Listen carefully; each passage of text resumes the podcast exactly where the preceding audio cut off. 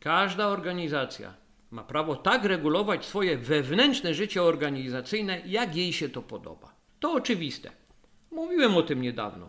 Przy okazji kontrowersji, jakie w mojej głowie powstały przy okazji święcenia kobiet pastorek w kościele luterańskim. Jeśli ktoś ciekaw, zapraszam do tamtego felietonu, jest do odsłuchania. Wtedy zaznaczyłem tylko, że nie chciałbym, by pewne rzeczy definiowane były w niewłaściwy sposób. Otóż okazuje się, że życie bardzo szybko naprowadziło mnie na kolejną kontrowersję, jeszcze bardziej zawikłaną, której to wypadku muszę zgodnie z przekonaniem zająć stanowisko na tak zwane nie. To znaczy, że w mojej opinii wszystko wolno, ale nie wszystko wypada. Zresztą nie jest to moja opinia, a biblijna.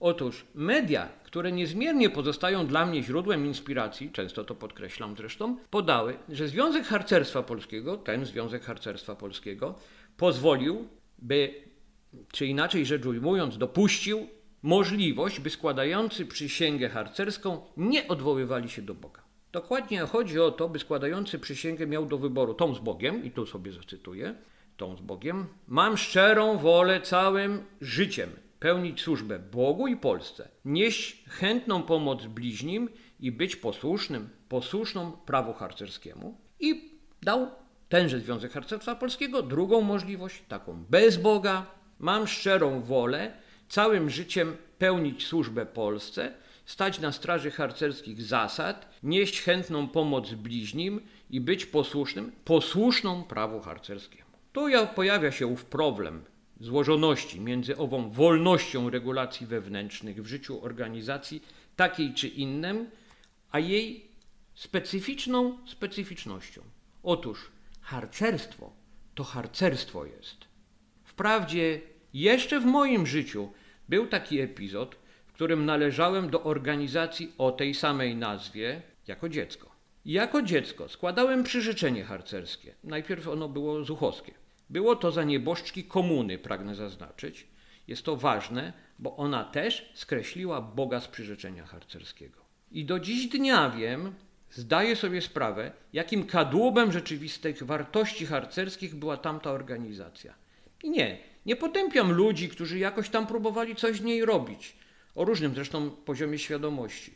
Często było tak, że sami nie wiedzieli, z jakich tradycji ona wyrasta, czym ma być, jaka ma być. Od tego czasu poczytałem trochę o Baden-Powellu, którego wcale tu nie zamierzam idealizować.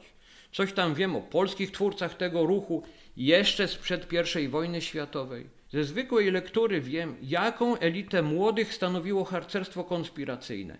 I wiem w związku z tym, jak bardzo te symboliczne, szare szeregi, maszerujące w mundurach, już tam gdzieś po drugiej stronie lustra, nie chciałyby takiej zmiany.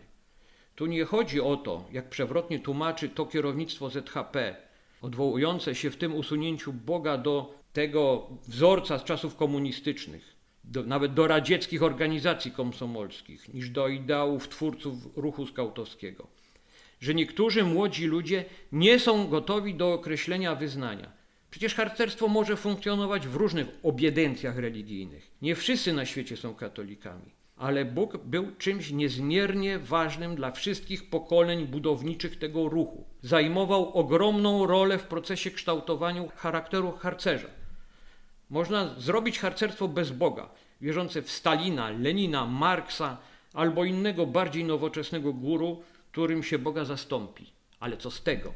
Oczywiście istnieje młodzież niewierząca, ale to jest problem wychowawczy, który powinien być przez ZHP rozwiązany, a nie omijany.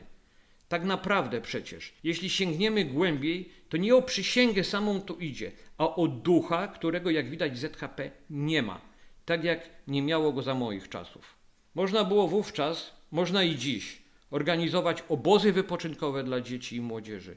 Można chodzić po lesie w mundurkach i grać w gry terenowe. Można przy ognisku śpiewać piosenki, tylko że do tego nie potrzeba harcerstwa. Bo tu w procesie kształtowania człowieka chodziło zawsze o coś więcej, dalej, wyżej, z patrzeniem w przyszłość, ku wielkim celom, wielkim ideałom. Harcerstwo było przejawem wizjonerstwa wielu ludzi. Bazując na ich pracy i dorobku, powinno się zmierzać do przyszłości. Jak widać, ZHP woli iść inną drogą. Wielka szkoda. Jak zwykle za krótko mówił do Państwa Piotr Sutowicz.